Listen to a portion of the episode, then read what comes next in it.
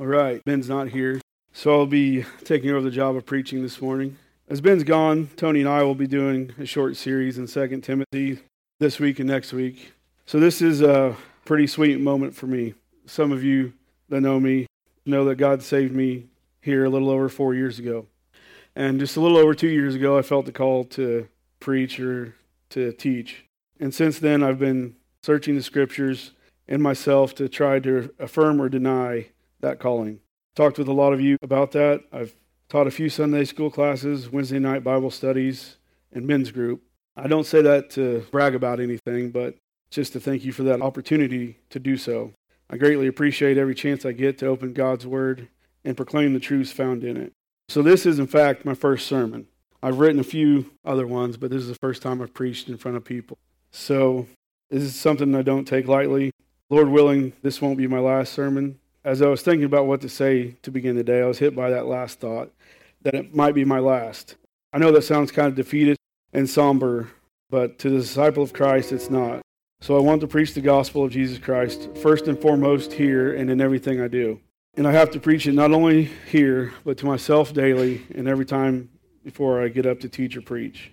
And I think that's how every preacher should stand behind a pulpit and proclaim God's word, not just here, but every pulpit in the world, with a sense of urgency and fear in their preaching, because we don't know the day or the hour when Jesus will return. This book is the inspired word of God to his people. It gives us life saving information and instructions. It is our ultimate authority. So you've likely heard Ben say something about the sufficiency of Scripture or how the Bible is God's word breathed out to him by various writers. This is absolutely true and foundational to the church. So, my sermon title this morning is simply Our Ultimate Authority. My text this morning is going to deal with those verses that tell us that very thing. And I think you'll see pretty clearly why we should make the Bible our ultimate authority. I'm reading from the ESV, and I'll be in 2 Timothy chapter 3. I'm going to go ahead and read all of chapter 3, and my sermon's just going to be over verses 10 through 17. So before I uh, read, I want to go ahead and pray. So bow your heads with me if you would. Dear Heavenly Father, I just thank you for this opportunity to proclaim your word to these people and just to proclaim it as best as I can with you guiding me. I just pray that you would get me out of the way and that your word would be pronounced and that lives would be changed. Just thank you again for this place and these people and the freedom we have to worship you and to gather and glorify you. It's in Jesus' name I pray. Amen. So, 2 Timothy 3, start at 1, read the whole chapter.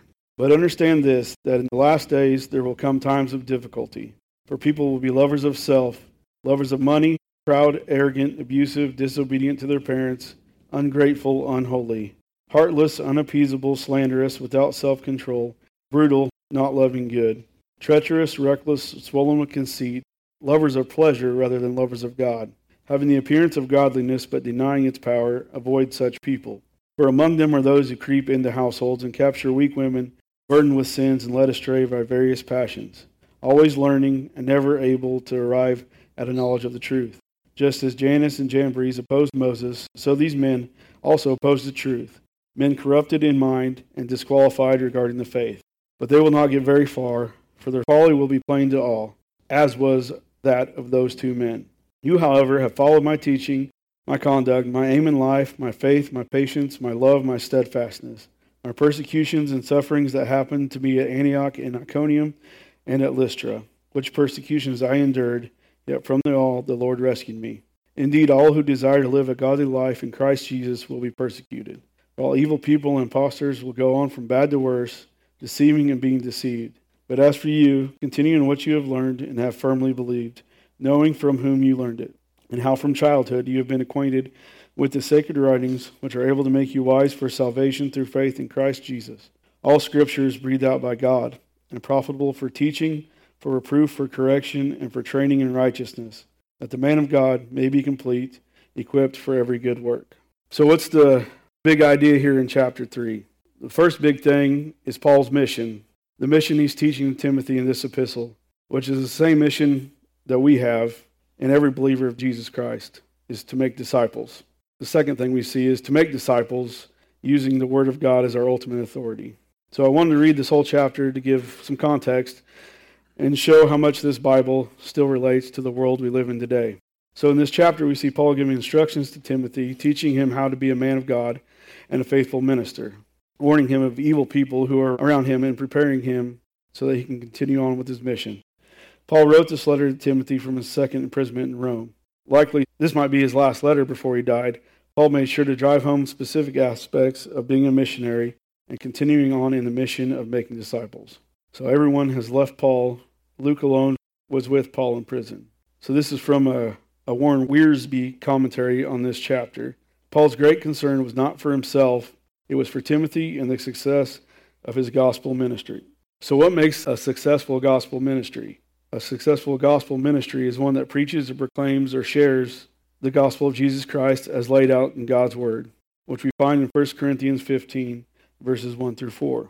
It says, Now I would remind you, brothers, of the gospel I preached to you, which you received, in which you stand, and by which you are being saved, if you hold fast to the word I preached to you, unless you believed in vain. For I delivered to you as of first importance what I also received that Christ died for our sins in accordance with the Scriptures, that he was buried, that he was raised on the third day in accordance with the Scriptures. So Paul is more concerned with his mission continuing and the gospel being shared than his own life. We see that today in many missionaries around the world. that go into these third world countries to share the gospel and make disciples and spread the gospel to the whole world here. So, this is one of the pastoral epistles. In this chapter, chapter 3, we see Paul give Timothy three instructions for him to continue on with a successful ministry. So, one is to turn away from the false, as seen in verses 1 through 9. Two is to follow those who are true, as seen in verses 10 through 12. And three, to continue on in God's Word, verses 13 through 17. So Paul moves from pointing out false teachers and who to avoid in the first part of the chapter to reiterating what kind of person Timothy should be looking for to gain knowledge, and then where he has defined this knowledge. So starting with verse 10, it says, You, however, have followed my teaching, my conduct, my aim in life, my faith, my patience, my love, and my steadfastness. The you here is meaning Timothy. Timothy's been around Paul and picked up on the things mentioned here. This is what a mentor does. He displays the things in his life that he's trying to teach to a student. Timothy was at Paul's side and knew these teachings well, the gospel being the foremost, as that is the only thing that can transform lives. So Paul's conduct, aim, and faith all rest in Jesus Christ and his finished work on the cross. All these Christian virtues we see faith, patience, love, steadfastness, or long suffering Timothy has seen from Paul. These good things will serve him well in the ministry as it will for us today. So, where it says, He followed my teaching, some translations say doctrine. The Greek word for teaching and doctrine is used 11 times in 1st and 2nd Timothy. This highlights the importance of knowing sound doctrine. We find different levels of doctrines in the Bible. They're all important, they're all necessary, but the ones of first importance are the ones that carry a lot of weight, like the gospel of Jesus Christ, need to be the ones that are focused on more. So, some of the other ones that are first importance we see the Bible being our ultimate authority. We're saved by faith alone, through grace alone, and for the glory of God alone. Now, these are what we call the five solas of the Reformation. Sola Scriptura is Scripture alone. Solus Christus is Christ alone. Sola Fide is faith alone. Sola Gratia is grace alone. And Soli Deo Gloria is glory to God alone. So all these things built the Protestant church and are things that we should teach today, that we do teach today. So as Paul is telling this to Timothy, back then about their ministry, and the same thing can be said and is true today. Knowing the different doctrines we find in the Bible and keeping them close to our hearts helps us minister to others. So these things he lists here are attributes a man should possess in order to win souls faith, patience, love, and steadfastness. As long as we're rooted in these things and not just our own ambitions, we'll have the, the best chance of winning people over for God. And so this doesn't apply just to the minister, or the preacher or teacher, but every follower of Jesus Christ. So we all need to hear this message. We all need to share the truths we find in the pages of the Bible with everyone we come into contact with. And we need to do it with conviction and a sense of urgency. Now, in verse 11, he moves on from the good things to the bad things that will come. So, back in verse 10, you, however, have followed my teaching, my conduct, my aim in life, my faith, my patience, my love, and my steadfastness. Verse 11, my persecutions and sufferings that happened to me at Antioch, Iconium, and at Lystra, which persecutions I endured, yet from them all the Lord rescued me. And so we see here Paul go on to talk about the persecutions, trials, and tribulations he's going to face, and that ultimately every Christian will face in sharing the Word of God. And so notice he doesn't neglect to mention the bad things that will come from preaching the gospel and trying to win souls for Christ. We're told several times throughout the Bible we will be persecuted for our faith in Christ. And though it may not come from people in the world, know that the devil is behind all of it. From Acts 14, we see the details of the persecutions Paul faced at Antioch, at Iconium, and at Lystra. And so, uh, the context of Acts 14, Paul has performed miracles, and the people are celebrating Paul with sacrifices and offerings. They're celebrating Paul and not giving glory to God or praising God, which is what they should be doing. So, in Acts 14, he goes on to say, Men, why are you doing these things? We also are men of like nature with you, and we bring you good news that you should turn from these vain things to a living God, who made the heaven and the earth and the sea and all that is in them. Then in verses 18 through 20, even with these words, they scarcely restrained the people from offering sacrifice to them. But Jews came from Antioch and Iconium, and having persuaded the crowds, they stoned Paul and dragged him out to the city, supposing that he was dead. But when the disciples gathered about him, he rose and entered the city, and on the next day he went on with Barnabas to Derbe. So we see there Paul suffered persecutions there, and he still went on with his ministry. He still continued on sharing the gospel, even though he was beaten and thrown out of town. And so that's what we as Christians must do today in times of persecutions. We need to press on in our work for the gospel. So, verse 11 ends with, Yet from them all the Lord rescued me. So it seems to me that Paul didn't have any doubt there when he said that, that the Lord was going to rescue him through whatever he would be put through, from all his trials and tribulations. And when you know sound doctrine, when you know the Bible, and you have it hidden in your heart, it's easier to face those persecutions. You will go through them differently than the world does. And so I do, I thank God every day for the things He rescued me from. If God hadn't changed my heart four years ago, I don't know where, who, or what I would be today. And that's what I pray for all of you and everyone I come into contact with. I want to preach the gospel to the lost and dying world. I want to preach the gospel to myself, to my neighbors, and everyone I meet. I want to see lives changed for the glory of God. And it's not by anything that you and I do, but the gospel that we preach, the truths that we share. This is why missions are so important. This is why I've been adamant about going on missions and doing anything I can to help, to serve. Like we had a day of service at the camp, the Weir Baptist camp, and we saw a lot of people there helping. We saw a lot of people doing what they could to help out. And it was a great day of service, and we got to fellowship with people that we didn't normally know and people from out of town. And, and so God is glorified through all of that. We also go to Beautiful Feet every year in Fort Worth, Texas, and we have a group that goes every year to minister to homeless population there. Every year we go there, lives are changed, and every year people go to feed and nourish their bodies. And then, of course, we feed them the Word of God to nourish their souls. And so Paul continues here talking about persecutions in verse 12. Indeed, all who desire to live a godly life in Christ Jesus will be persecuted. So, a godly life means action. Sadly, most Christians today don't bring the Word of God into conflict with the world. Sharing the truth means going. Going on missions, it means standing. Standing on the Word of God, the truth. The truth divides. It rightly divides. It separates the wheat from the chaff. And so persecutions will come whenever you stand up for the truth, whenever you preach the truth. But Paul didn't say that Christians would be delivered from persecutions, but through persecutions. So look at the way he puts it. Indeed, he starts out with. So the word indeed originates from two words, in and deed, which mean in an act or in action. So our agreements matter, but our actions matter more. Our amens can be said with the greatest faith, but faith without works is dead. Our amens must translate into actions. Our actions are a statement of our obedience, our obedience to God. So when we are presented with the gift of persecutions, we should rejoice in knowing that the Lord delivers his people through them. It's a hard thing to do to rejoice in persecutions. If it hasn't happened to you yet, it will eventually if you're walking with Christ in a way that pleases God. You can profess to walk with Christ, but be an empty vessel, one that has nothing in his heart but selfish ambitions. We see Jesus say in John 15 19, If you were of the world, the world would love you in its own. But because you are not of the world, but I chose you out of the world, therefore the world hates you. So this world will hate you if you're a true disciple of Christ, because the world is opposed to the things of God.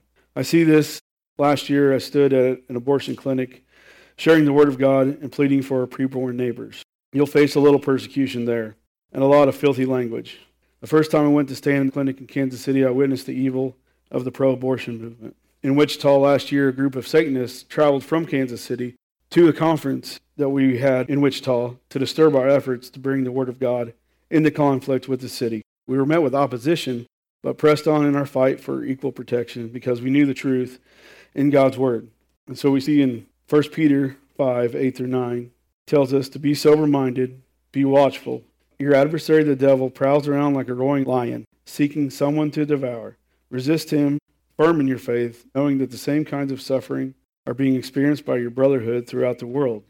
So, firm in your faith. I want to read that again. Firm in your faith. This is strong language. This is, this is how we fight by being firm in our faith, rooted in God.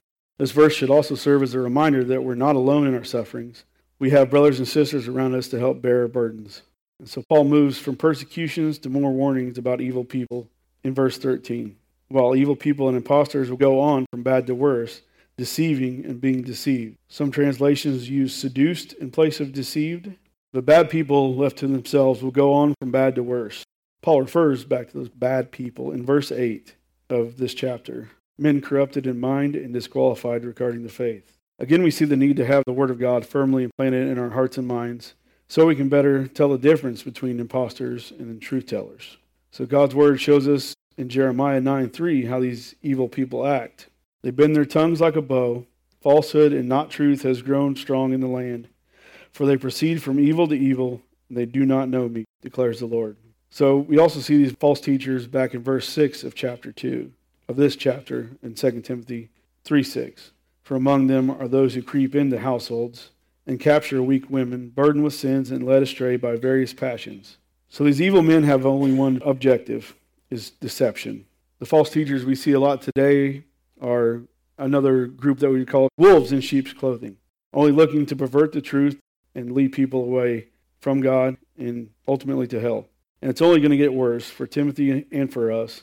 But Paul goes on to give us more instruction. In verse 14 and 15, he says, But as for you, continue in what you have learned and have firmly believed, knowing from whom you learned it, and how from childhood you have been acquainted with the sacred writings, which are able to make you wise for salvation through faith in Christ Jesus. So, sacred writings, some translate that to the Holy Scriptures. But again, Timothy, he knows what's right in the sight of God. He's been taught this from a young age. We see it in 2 Timothy 1 5 it says, I'm reminded of your sincere faith, a faith that dwelt first in your grandmother, Lois, and your mother, Eunice, now I am sure dwells in you. And so we see the importance of his teaching as he was growing up in the faith. We also see Paul pleading with Timothy to keep to these things that he's learned and firmly believed. Not just believed, but firmly believed.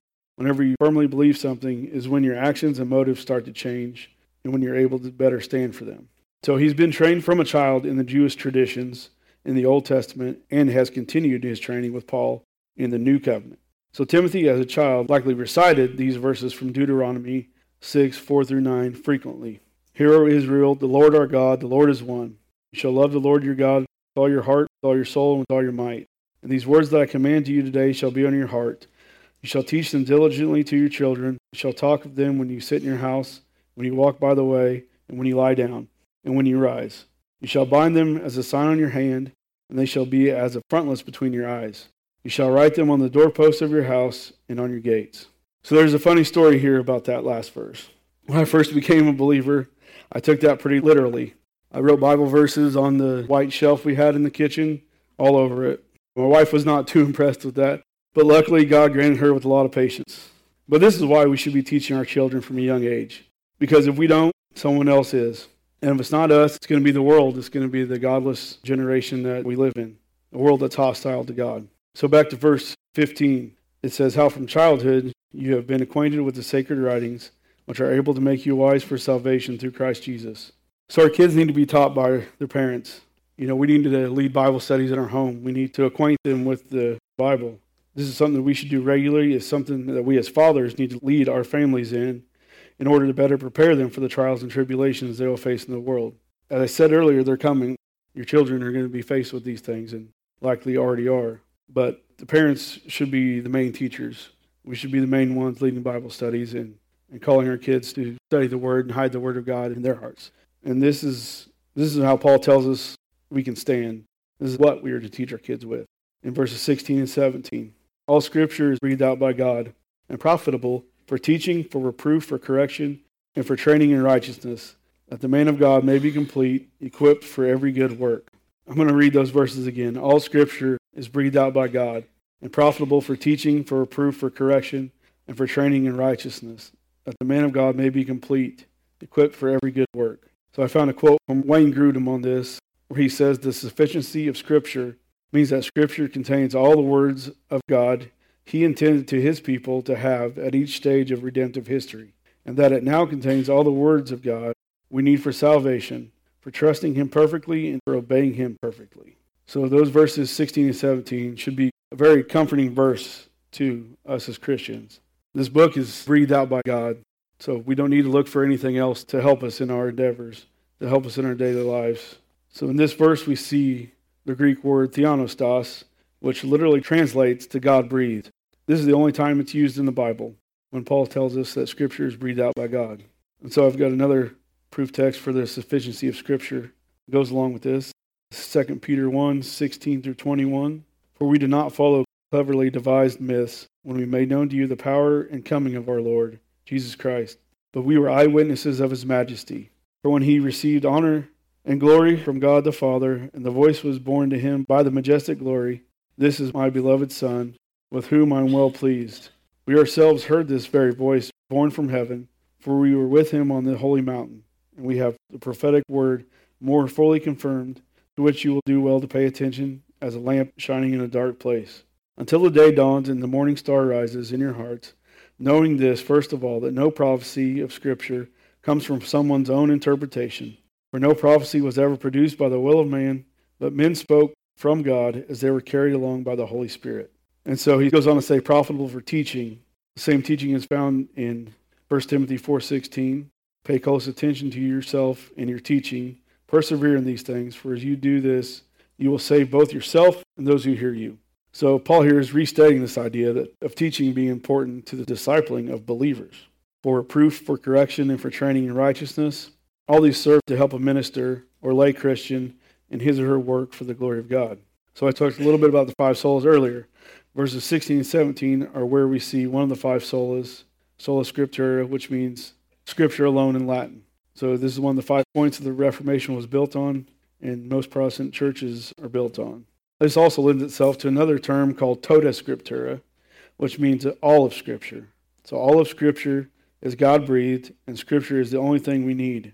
It's all we need to save a lost and dying world, and it's the only thing we need to proclaim in the pulpit and in our ministries.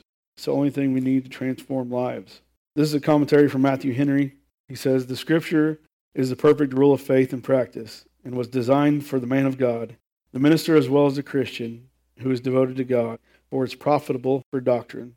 So, like I said earlier, Scripture is for every person, not just preachers or teachers. It's for every man, woman, child here in the seats today, everybody wanting to make disciples for Christ. So, again, the big idea in this text was Paul's mission. Paul's mission was to train Timothy to make disciples and also to make disciples using the Word of God as the ultimate authority. So Paul is passing his knowledge about that to Timothy, so Timothy can continue on that mission, which is the Great Commission, which is laid out in Matthew 28, 18 through 20. And Jesus came and said to them, All authority in heaven and on earth has been given to me. Go therefore and make disciples of all nations, baptizing them in the name of the Father and of the Son and of the Holy Spirit, teaching them to observe all that I have commanded you. And behold, I am with you always to the end of the age. This is what we stand firm on. This is what we stand firm on when we go on missions and we go to make disciples, even if it's just sharing the Bible with our neighbors or talking to them about going to church. So, what application do I leave you with? To sum it up in one sentence, I would say this is to make disciples using the Word of God as your rock. Charles Haddon Spurgeon says, It is the whole job of the whole church to preach the whole gospel to the whole world.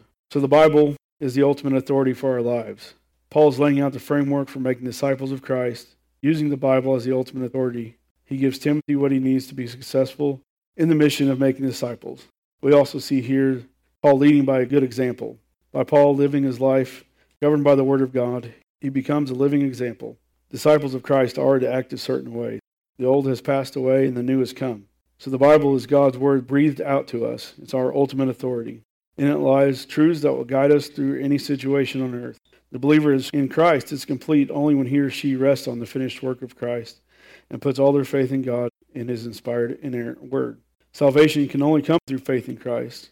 We preach the gospel because that is the only thing that will change a lost person's life. Nothing that mere mortals do in the act of evangelizing can save a lost soul. Only the gospel of Jesus Christ can do that. Thomas Watson writes Ministers knock at the door of men's hearts. The Spirit comes with a key and opens the door. So we are just mere beggars trying to tell other beggars where we found bread. So I want to leave you with just one more verse, one that's probably familiar to some of you. Isaiah 40, verse 8. The grass withers, the flower fades, but the word of our God will stand forever.